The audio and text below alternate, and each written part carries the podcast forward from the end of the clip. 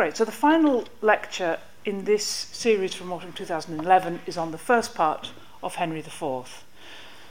So this is a play written in about 1596 to 7, and therefore, although it's obviously got uh, historical sequential links with Richard II, the previous play in the historical sequence, and with Henry IV Part 2 and Henry V, which are coming after it in historical chronology, it's actually, I think, got more in common in certain ways with the comedies of that period than with the histories. So Richard II is a play, uh, as I talked about earlier in the term, all in verse, very formal verse play. Uh, Hen- uh, Henry IV Part 1 has a lot of prose in it, uh, proportions quite similar to Merchant of Venice, say, uh, Merry Wives of Windsor, plays of about this same 1596 to 7 period. It's not always clear, I think, that Henry IV was intended as the first part of a pair of plays. I don't think that was always clear, and I'm going to try and uh, talk a bit more about that during the lecture. It's first printed in 1598, and it's one of the most popular plays. In fact, it's the most popular Shakespeare play in print uh, in the immediate uh, 1590s into the 17th century. And I think that's largely because of the dramatic attractiveness of its fat anti-hero Falstaff. And so the question I wanted to ask about this play is why is Falstaff fat?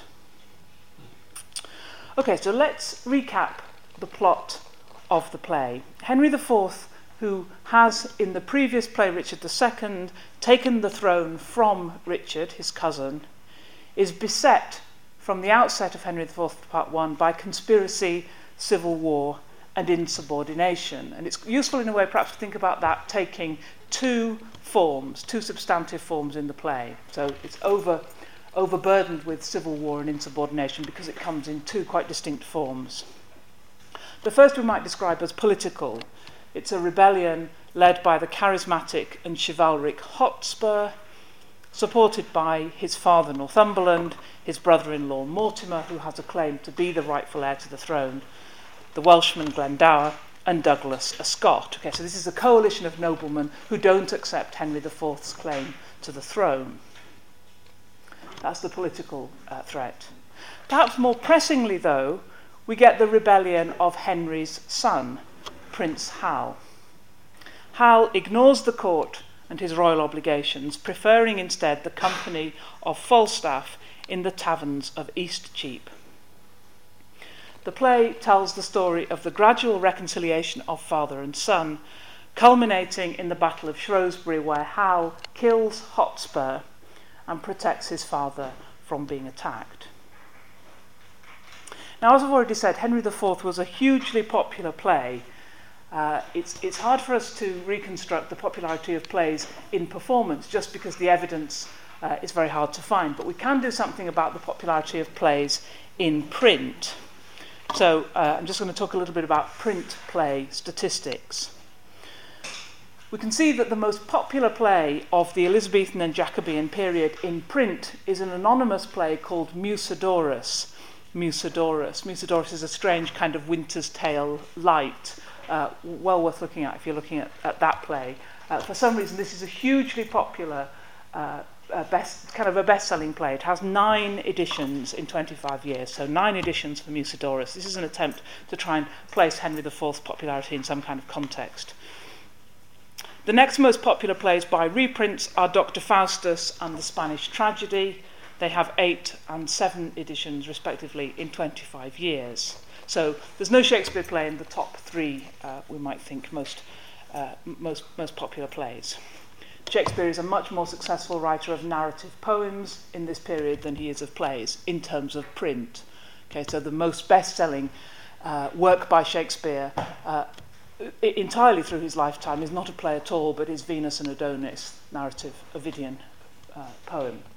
And most references to Shakespeare during his lifetime are as a poet, the poet of Venus and Adonis, not as a playwright.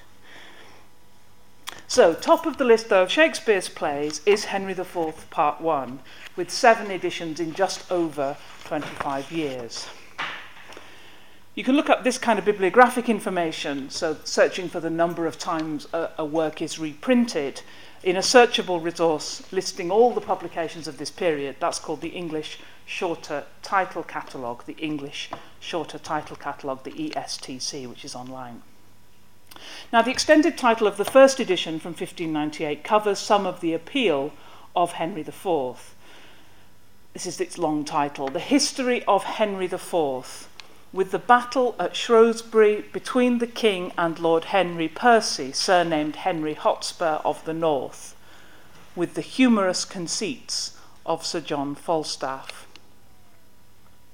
So if you're interested in sort of humour plays like Jonson's Every Man, uh, Every Man In and Every Man Out of His Humour from about this same period, uh, humorous conceits is obviously uh, linking the play with that, with that form of, uh, of comedy.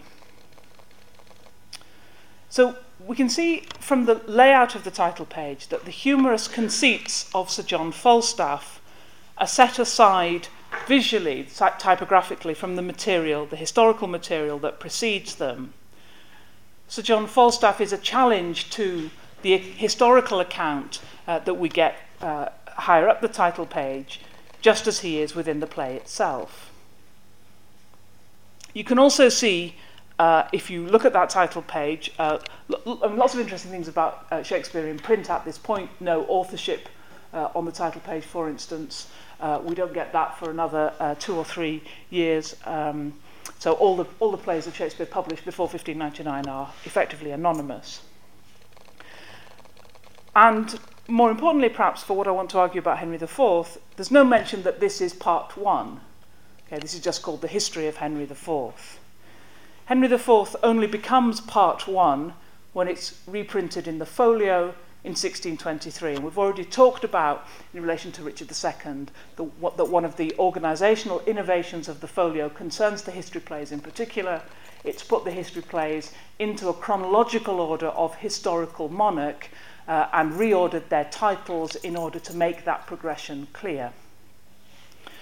So in 1600, a play called The Second Part of Henry IV was printed, Henry IV Part 2. But the two plays are never printed together, apart from in the folio. And even after the second part of Henry IV has been printed, there are publications of what we now know as the first part of Henry IV, but which are just called Henry IV.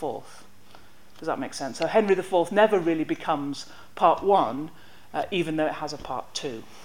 For audiences and readers, the point of that is it was experienced as a standalone play. And maybe Shakespeare wrote it as a standalone play.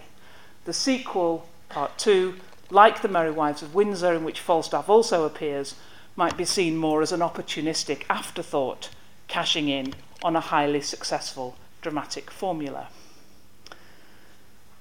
And the popularity of Henry IV, the thing that makes it become part one, that spawns Merry Wives and part two, is, I think, Falstaff. Crucial to Falstaff's characterization is his fatness. Hal's first words to him when we first meet both Hal and Falstaff in the play's second scene call him fat witted, and there is constant banter about his appetite for food and drink. Names for Falstaff reiterate his size fat guts, horse and round man, fat rogue, a gross fat man as fat as butter. So just that word fat comes uh, a, score, a score or more of times in the play. How long is it ago, Jack, since thou sawest thine own knee? asks Hal, and Falstaff blames sighs and griefs for blowing him up like a bladder.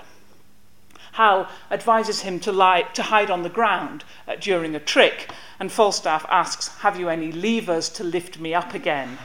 Later, he described himself as fat and old. In a climactic sequence in the play, in Act 2, Scene 5, where Falstaff and, and Hal act out in the tavern an interview between Hal and his father, the king, Falstaff's fatness is one of the things they discuss. Ventriloquizing his father's disapproval, Hal addresses Falstaff, who is pretending to be Hal.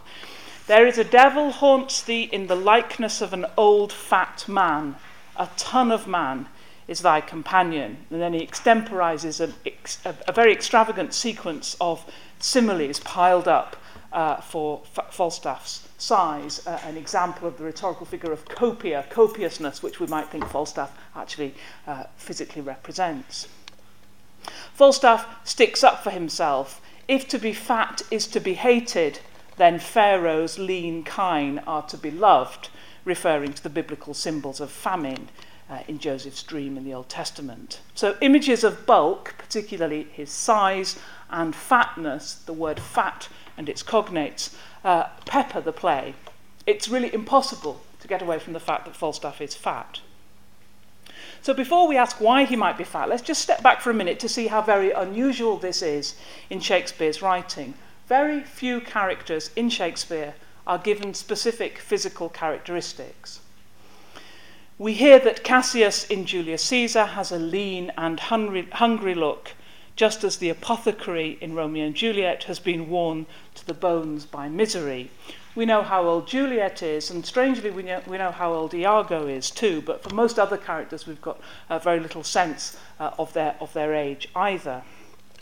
In Midsummer Night's Dream, we know that one of Helena and Hermia is fair and the other dark, and one is tall and the other short, but it's intrinsic to Midsummer Night's Dream that nobody can remember which is which. Beyond this handful of immediate examples, most of which have thematic rather than specifically personal resonances, there isn't much more in the way of physical description in Shakespeare's plays. There are a few very rare occasions where a physical description of a character is so at odds with what we think the character ought to look like, which is quite an odd idea in itself. How would we know what the character looks like except through physical descriptions?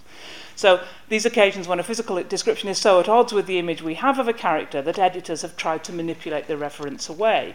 Examples of that might be Gertrude's description of Hamlet in the final fencing match with Laertes as fat and scant of breath. Uh, nobody really wants a fat Hamlet. There's been all kinds of editorial work to say how it, she doesn't really mean that he's fat. Uh, or maybe the idea that Caliban's witch-like mother Sycorax has blue eyes. Uh, all kinds of work to try and show how blue eyes were a really negative thing, uh, when clearly the, the, the, the burden of evidence is that blue eyes were actually quite positive and not particularly associated with witches at all. So, for the most part, though, Shakespeare does not give his characters extensive physical descriptions, and nor is their appearance of particular dramatic interest. While we know that Shakespeare writes with a definite group of actors in mind, that's to say, that's one of the most crucial differences between Shakespeare and other dramatists of this period. You remember Shakespeare is an in house dramatist writing for uh, a, group of, a group of actors he already knows, as opposed to the freelance work that just about everybody else does during this period. So he, he does capitalize on that uh, fixed group of actors and their particular talents, but he doesn't particularly capitalize on what they look like physically. So, what's the upshot of all that? Falstaff's fatness is, I think, the most thoroughgoing physical designation we ever get in Shakespeare. So that whereas, for example, it's quite possible, I think, to read Othello, I think it would be different to see Othello, but it's quite easy to read Othello and to forget that Othello is black. So references to Othello's blackness are very prominent at the beginning of the play, but they tend to fade away, uh, and there's a, a last sort of uh, fusillade of, of, of racially and, and sort of chromatically inflected imagery right at the end of that play. But we could read Othello, uh, and lots of people do, I think, read Othello and forget that the uh, main character uh, is black. I think it's almost impossible to imagine reading Henry IV without remembering that Falstaff is fat. So the density of these signifiers of fatness is also significant when compared to Shakespeare's sources. Although Falstaff, as he appears in the play, seems to be an ahistorical character who is enjoyably adrift from the serious political and military business we associate with history plays, he does have a real and rather controversial historical source. The source for Falstaff is the Lollard Knight Sir John Oldcastle. Oldcastle was martyred in the early 15th century and included in John Fox's extensive prehistory of English Protestantism, the Book of Martyrs. So, as you know, uh, Fox's uh, uh, Fox is, is using history to suggest that Protestantism has sort of always existed and all the good people in the past were really Protestants um, uh, and the bad people were, were, were really Catholics. Uh, Oldcastle is one of the good people uh, in this story, and his martyrdom is, uh, is pictured and discussed uh, by Fox uh, in that really, really important um, uh, sort of Bible of, of Protestantism, the Book of Martyrs. So he was understood by Elizabethan England to be a heroic religious man who anticipated Protestantism. He lived before Protestantism, but he anticipated it and died for his beliefs. There is pretty firm evidence that in its first incarnation, and very possibly in its first performances, Falstaff's name was Oldcastle. Hal's phrase, my old lad of the castle, doesn't make much sense if it wasn't. The epilogue to part two of Henry IV teases the audience with the sense that Falstaff both is and is not Oldcastle. I mean, it does that quite explicitly.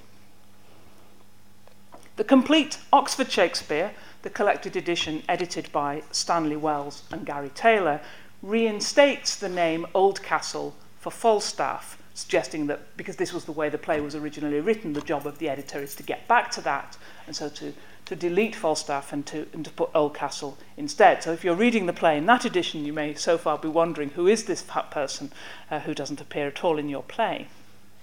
Now, the historical Oldcastle then was a devout and principled man and not a man noticeably fat. Uh, he certainly isn't very fat as he's being uh, grilled uh, in uh, one of uh, uh, Fox's images of martyrdom. It's clear that, the, that Oldcastle's Elizabethan successors, who were uh, powerful men the, in the Elizabethan court and powerful in particular in relation to the theatre, it's clear that they took exception to seeing their noble ancestor pilloried by Shakespeare and forced the change of name. It's not clear that that was done in a, in a kind of formal way or in a, it, it, this is not a, don't think this is the action of government censorship. I think this is pressure, uh, informal pressure from uh, powerful people uh, forcing a change on the, on the play. The Chamberlain's men's great rivals, the Admiral's men, capitalized on this upset by producing a more acceptable version of the Oldcastle story in the play Sir John Oldcastle. In this companion play, Oldcastle's religious opposition to the Catholic Church represented in the play Sir John Oldcastle by the villainous Bishop of Rochester, allies it with the popular anti-Catholicism of the early modern stage. Uh, it's really, really worth looking at alongside Henry IV, Part 1, to show how, uh, just to get a clearer sense of how Shakespeare has satirized uh, this much more orthodox um, uh, presentation of the Protestant martyr. Ironically, this play, the, uh, the play of Sir John Oldcastle, is reprinted in 1619, sorry, 1619, claiming to be by Shakespeare. And it's also one of a package of plays, apocryphal plays largely, added to the third folio of Shakespeare's work in 1663.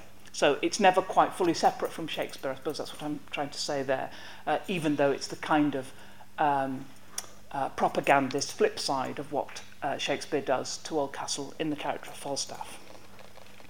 So, Falstaff was fat then. What, why? I'm not particularly interested here in obvious statements like Falstaff is fat because he is lazy or Falstaff is fat because he drinks too much. He clearly does, but that's because he's fat rather than the other way around. This is a literary, I think, not a medical question, although if you Google the question of Falstaff's fatness, there is a striking literature on the medical symptoms of Shakespeare characters. Uh, this is an essay in the medical journal, whoever knew there was such a journal, uh, it sounds like something from Have I Got News for You, called Obesity Surgery. This is about Falstaff and morbid uh, obesity, diagnoses Falstaff symptoms, but it ends quite interestingly, uh, uses Falstaff as a sort of ideal patient for all the symptoms of morbid obesity. Physicians and surgeons must work to maintain the health of the world's Falstaffs. It's a great idea, isn't it? Physicians and surgeons must work to maintain the health of the world's Falstaffs and possibly, by curing their morbid obesity, allow them to be judged on their real merits and vices rather than on their bulk.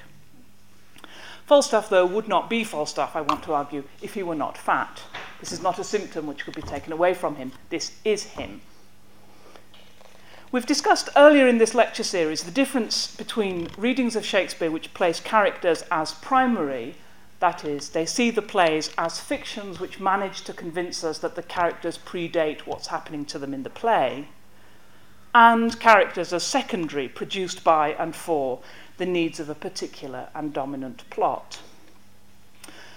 I think I want to suggest that we might think of Falstaff's fatness less as an individualizing characteristic of his personality and more as part of a role, a structural role, Shakespeare wants this personage to, to play in Henry IV.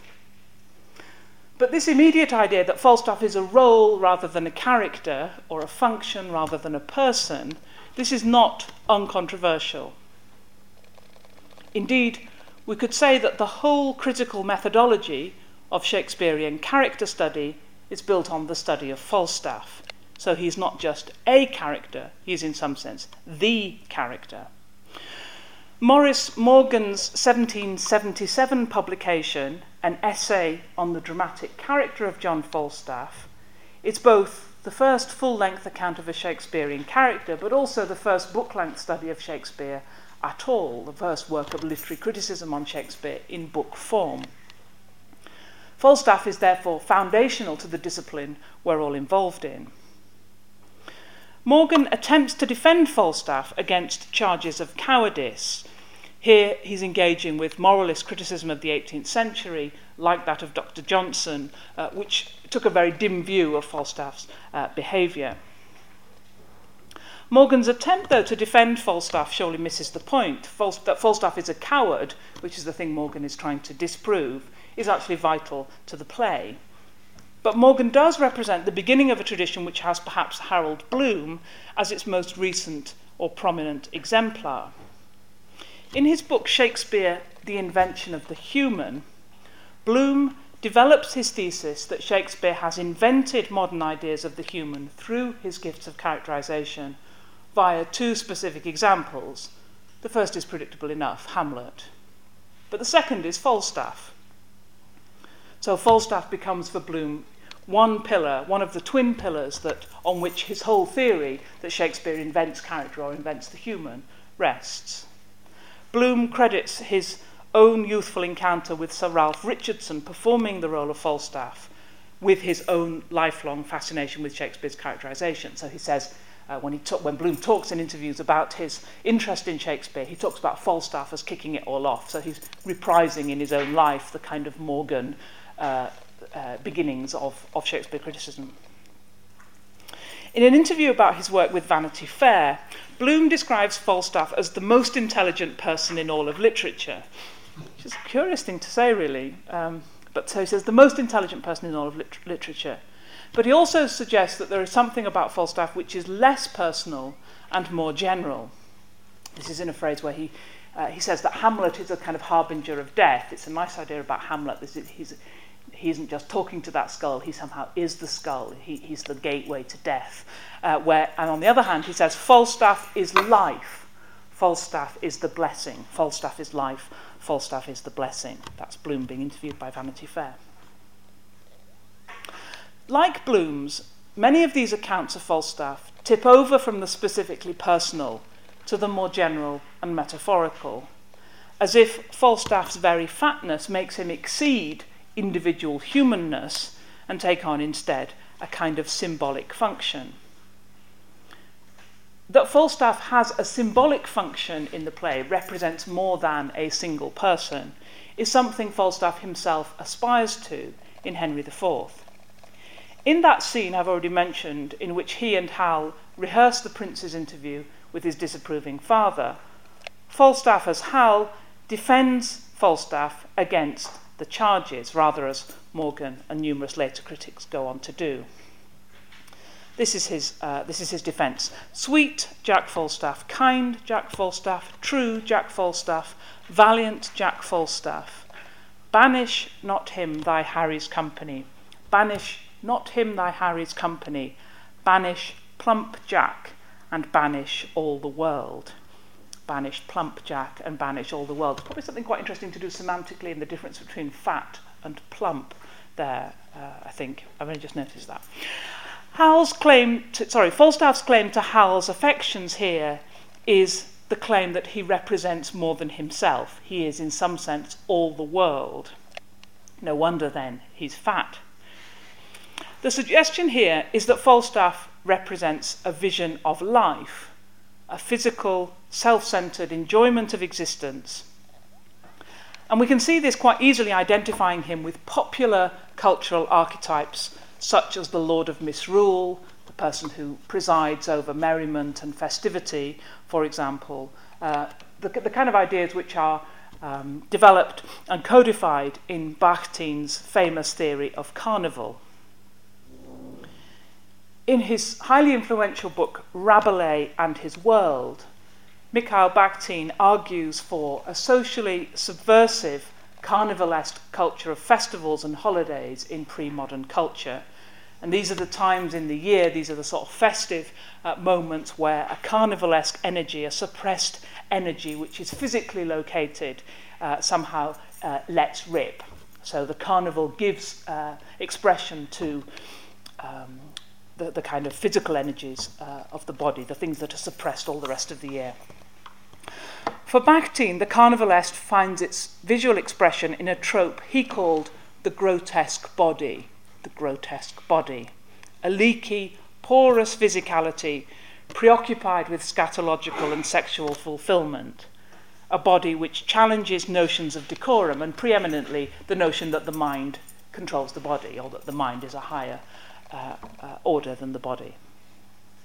It's quite easy, I think, to see how Falstaff's bulky, sweaty, snoring, farting presence could be related to this Bakhtinian idea of the grotesque body, and perhaps by extension to the challenging carnivalesque underworld which threatens to undermine official authority. That's what Bakhtin says uh, is, is, is life affirming and, and uh, energetic about carnival. It's a challenge to official orthodoxy. Fatness then here becomes joyful, exuberant, provocative, anti establishment, the epitome of carnival. Perhaps, as Bardolph puts it, you are so fat, Sir John, that you must needs be out of all compass. Uh, a sense that Falstaff cannot be confined, and his fatness is one uh, evident symbol of that. So we can see perhaps that Falstaff has moved in this argument from being Shakespeare's invention of the human to being Shakespeare's symbolic understanding of a carnivalesque social world. Let's try and see if we can move on with an analogy. The nearest analogy in contemporary culture that I can imagine for Falstaff is the cartoon father Homer Simpson. We all know that Homer Simpson is a loser, wastrel, inadequate father, positively dangerous worker at the Springfield nuclear power plant. Here are a few choice Homerisms Lisa, if you don't like your job, I'm sorry, I wish I could do the accent, but I can't. Lisa, if you don't like your job, you don't strike. You just go in every day and do it really half assed. That's the American way. Son, when you participate in sporting events, it's not whether you win or lose, it's how drunk you get. if something's hard to do, then it's not worth doing. Now, these are funny because they are countercultural. They set up, they, they, they're rhetorically set up to establish a statement which seems to demand a pious answer. If something's hard to do, try harder. It's not whether you win or lose, it's the taking part. We all know how the sentences are supposed to, uh, are supposed to finish. But Homer's rhetoric is funny because it is anticlimactic. He mimics a kind of bumper sticker or hallmark card cliche morality, but completes it with his own realist or pathetic conclusion. And that makes Homer attractive precisely because he is not up to the ideals that our culture bombards us with. And maybe therefore he allows us, similarly, to fail to reach those ideals. Now let's listen to one of Falstaff's musings at the end of Act 5, Scene 1. Amid the chaos of the battle of Shrewsbury, the battle between the forces of the king and the rebellion of Hotspur and his associates, Falstaff is suddenly alone on stage for a brief soliloquy. I think it's his first and only soliloquy in the play. I think we're prepared, uh, for, we're prepared and we think we know what's going to happen here. This is a point heavily cued by the structure of repentance, which uh, in some way governs the whole play. I'm going to come back to that idea of repentance in a minute. But I think it's a point where we expect that the no mark, selfish drunk is going to come good. It's a cliche we're all uh, familiar with. I'm afraid the only example I could think of is that drunk ex pilot who bams into Independence Day and blows up the spaceship thing. Do you remember? Anyway, that's, that's actually a really, really good example of that, but I can see it's not, uh, it's, it's not quite done it. But you know, you, you know the trope I'm talking about? Uh, someone who is a loser all the way through and is going to do something heroic and self sacrificial, probably at the end, which is going to make everything okay. I think that's what we're being cued to think Falstaff is going to do. So, what does Falstaff say when he's on stage alone? What is honour? But then he goes on, What is honour? A word. What is that honour? Air. Can honour set to a leg? No. Or an arm? No. Or take away the grief of a wound? No. Honour hath no skill in surgery, then? No. Falstaff ends by describing this as his catechism, a nicely ironic and subversive use of a statement of belief. The catechism is the questions and answers uh, by which somebody affirms their faith, to puncture pious and cliched definitions of honour and to replace them instead with the pragmatic and selfish concerns of the vulnerable body, which will not be protected from injury by these lofty ideals. Like Homer, that's to say, Falstaff sets up a rhetoric of piety, draws on our familiarity with the way we know we ought to behave, and, like Homer, deflates that expectation, telling the self interested or taboo truth. It's easy, isn't it, to see how the Oldcastle family took exception to this since the doctrine of pragmatism is so entirely opposite to Sir John Oldcastle's fate for unflinching adherence to his own deeply held beliefs. Falstaff's popularity, then, I think, must be related to the fact that he is unapologetic and unrepentant. And I think this does tell us something important about the anti moralistic energies of the stage in this period. The stage is not moral in this period. I don't think plays are moral, uh, and I don't think that's what people want to go and see. The popularity of Falstaff might give us a way into thinking about that. Of course, the fact that Falstaff neither apologises nor repents allows, uh, perhaps makes inevitable, the possibility of a sequel. But let's look a bit at how repentance and apology do work in Henry IV. So, Henry IV is structured like a number of dramatic uh, and particularly a number of prose texts from the 1590s around the theme of the prodigal son.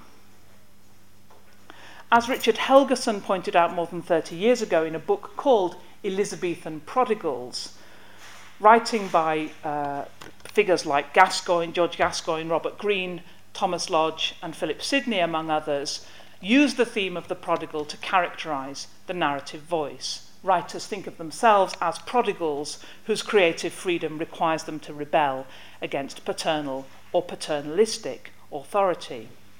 The theme of the prodigal comes, of course, from Luke's Gospel. You, you, will remember the parable. It tells how the younger son of a rich man decides to claim his share of inheritance before his father's death and then goes on to spend it in a profligate way in the city. Brought to absolute penury by his reckless spending and working as a swineherd, the son realizes that his father's servants have a better time than he and vows to return to throw himself on his father's mercy, not as his son, but as his servant. But on his arrival home, the father is so overjoyed to see him that he orders a great feast, the killing of the fatted calf. Much to the chagrin of the older brother, who has had no such reward for living loyally and consistently all the time in his father's house. The theme is a prominent one in Henry IV. The prince's dedication to excess and riot rather than obedience to his father makes the paradigm clear. Implicit in the theme of the prodigal son is the expectation of reformation. And in Henry IV, the play makes it quite clear that Hal has this teleology firmly in mind. At the end of Act 1, Scene 2, Hal delivers an unexpected soliloquy. He's been on stage uh, in a kind of prose back and forth, particularly with Falstaff, but with the other uh, tavern companions, uh, laughing and joking, uh, setting up a trick where they're going to um, uh, rob some um, uh, travellers.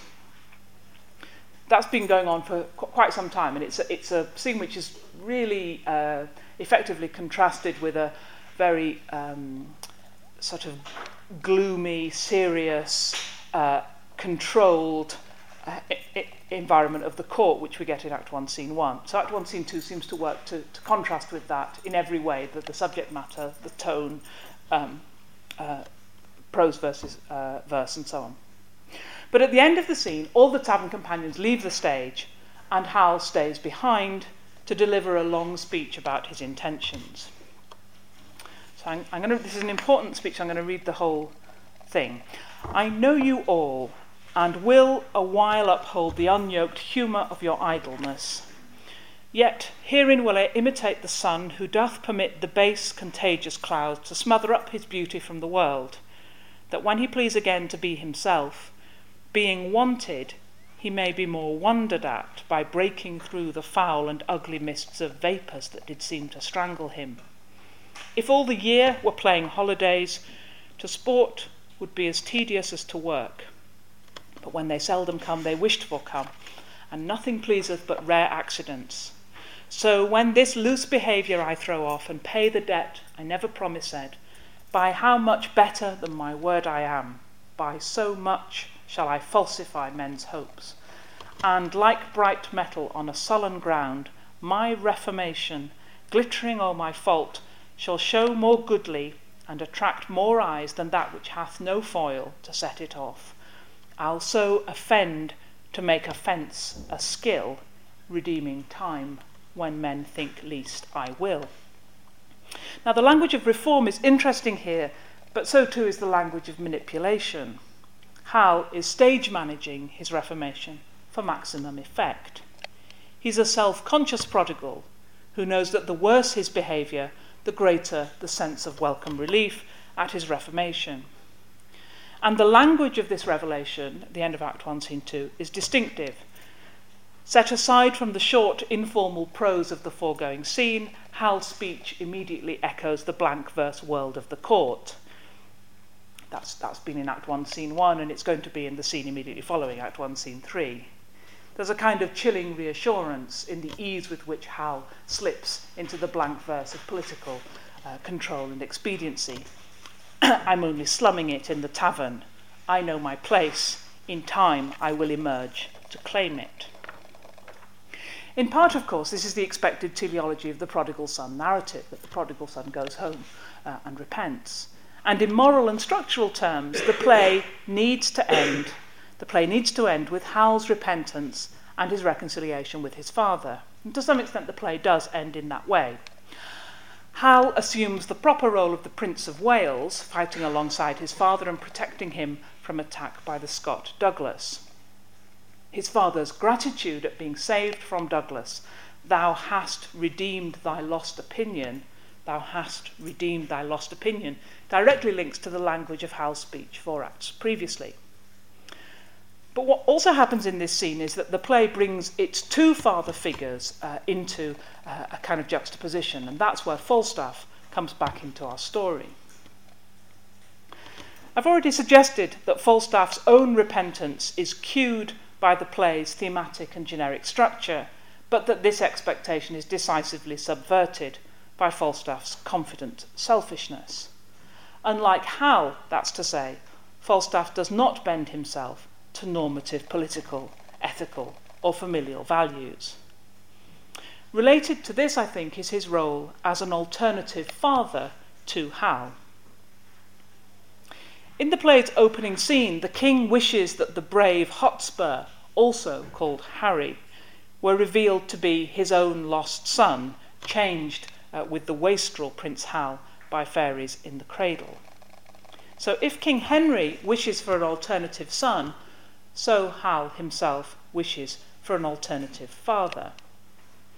In absenting himself from court, he establishes himself in the alternative locus of Eastcheap, a disreputable location associated largely with prostitution in the Elizabethan period, hence the irony of Middleton's title, A Chaste Maid in Cheapside. Uh, and Hal establishes himself in that alternative locus with an alternative monarch, Falstaff. Hal's choice as a prodigal, then, is in fact a choice between father figures. Which father does he return to at the end? Douglas the Scot fights both Henry IV and Falstaff in Act 5, Scene 4, bringing them together in a way which is perhaps inevitable for the moral and ethical choices of the plot's final resolution. Two adjacent stage directions can give us a sense of the difference between these uh, adjacent encounters. So the first is Douglas and uh, Henry IV fighting. They fight the king being in danger, enter the Prince of Wales.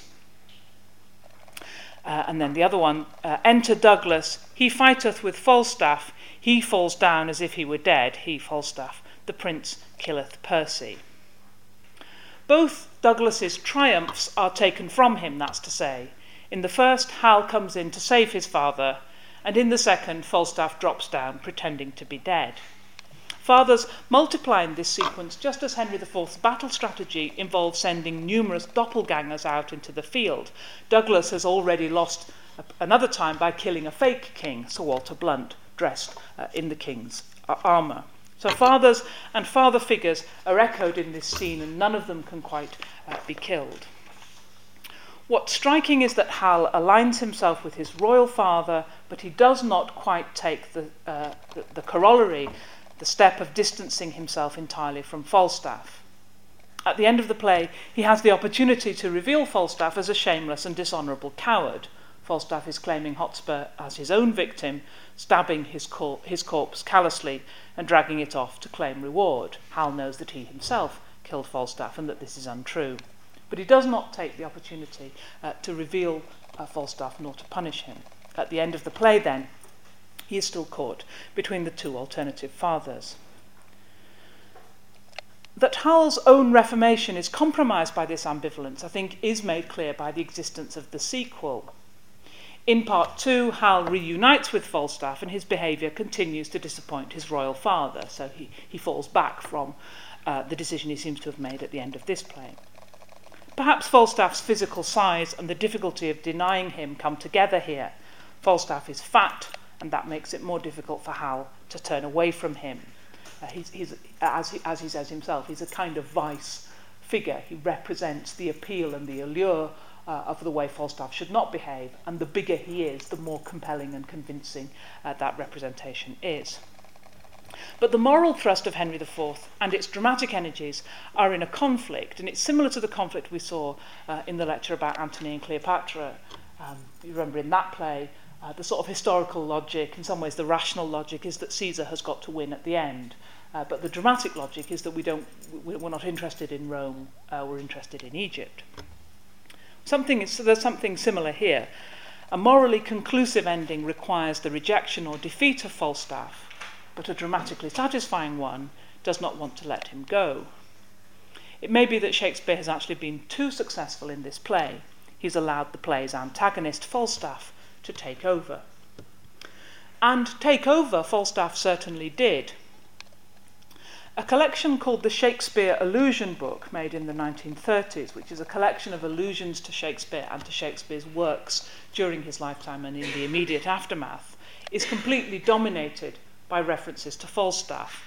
Indeed, at the top of the index to the book, this book of allusions to Shakespeare, it says, For the purposes of this index, Falstaff is treated as a work. So, for the purposes of this index, Falstaff is treated as a work. There are more direct references to Falstaff than to all the other plays put together. Among the entries are comments in plays by Massinger, Middleton, and Suckling, uh, but there's also uh, more kind of um, private uh, correspondence uh, and references, including the Countess of Southampton's gossipy postscript in a letter to her husband.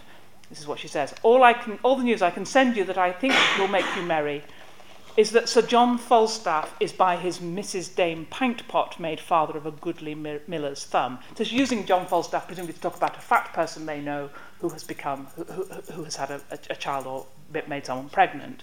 Uh, they, may be t- they may be talking about um, uh, the, the figure who, uh, of the family, the Oldcastle family, but they may just be talking about a, a sort of fat person for whom Sir John Falstaff has become uh, a kind of nickname.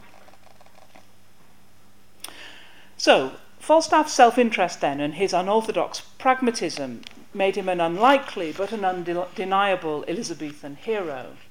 And that may suggest that those versions of these plays, uh, Henry IV, Part 1 and 2, uh, sometimes with bits of Merry Wives of Windsor, that put him at the centre, uh, are echoing the Elizabethan uh, reception of these plays. Okay, so, so when critics like um, Kernan call uh, the Henry, the Henry, the plays from Henry IV to Henry V, the Henriad, on the model of the Aeneid, uh, they're suggesting that Henry is at the centre of them.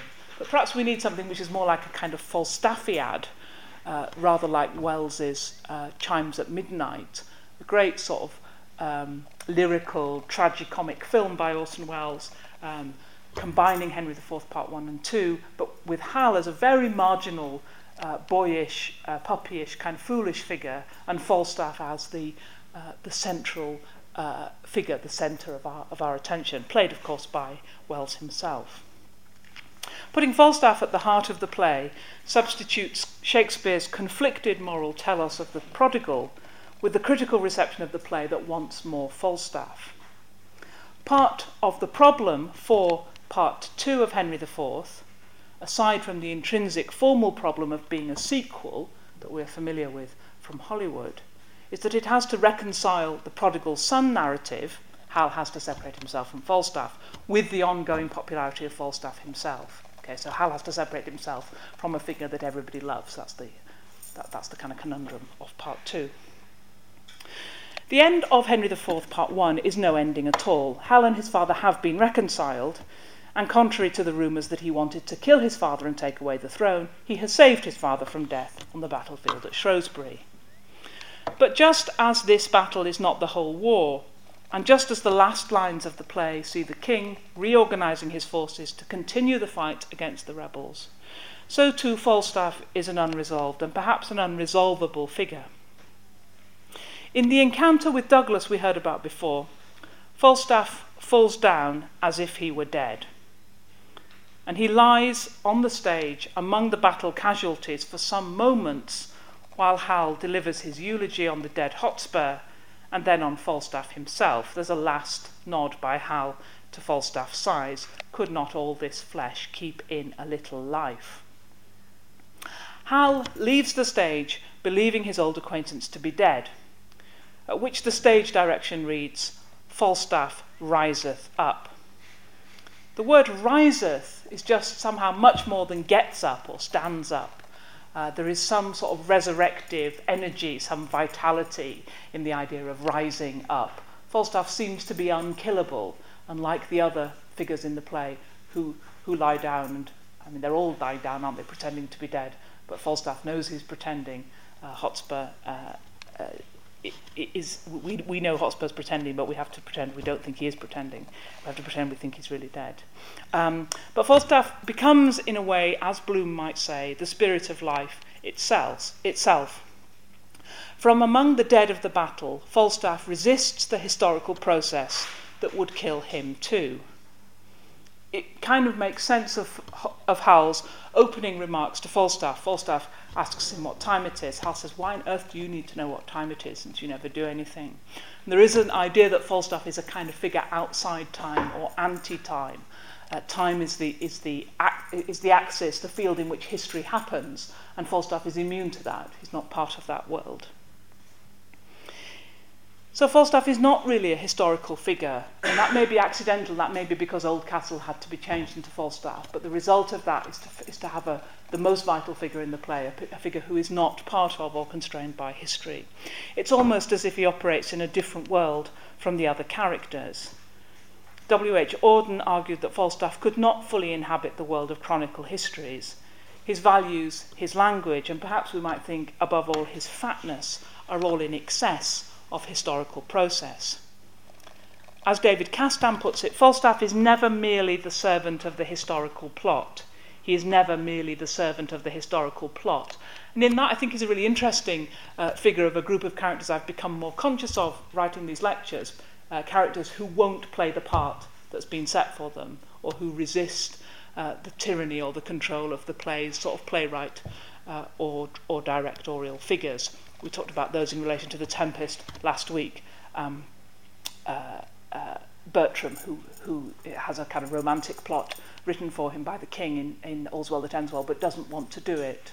Um, uh, Barnardine, perhaps in Measure for Measure, someone who is supposed to be killed in order to enable the plot to keep going and just says, No, I won't. I'm not going to do it. So, characters who. Uh, Falstaff then becomes a character who resists the plot in which he finds himself. So Falstaff's fatness is then a challenge to historical pragmatism, to the leanness of cause and effect, a kind of anti historical excess, just as he, as a character, impedes the patterns of succession that structure historical progress. So Falstaff's fatness, I think, is at the centre of a nexus of quite paradoxical associations. They make him at once more individualistic and more communal, more, literally more, of a person and less symbolically of one. His size registers something of his resistance to confinement, moral, ethical, historical, generic, hence, perhaps, his reappearance in a comedy, Merry Wives of Windsor. So I've tried in this lecture, as in previous ones, to show how an apparently reductive question might take us into issues about the play's structure, its sources, and its analogues, and then briefly, its reimagining on film. Next term, I'm going to lecture on Comedy of Errors, Richard III, All's Well That Ends Well, King John, King Lear, and Pericles. And I hope maybe I'll see some of you then. Thank you.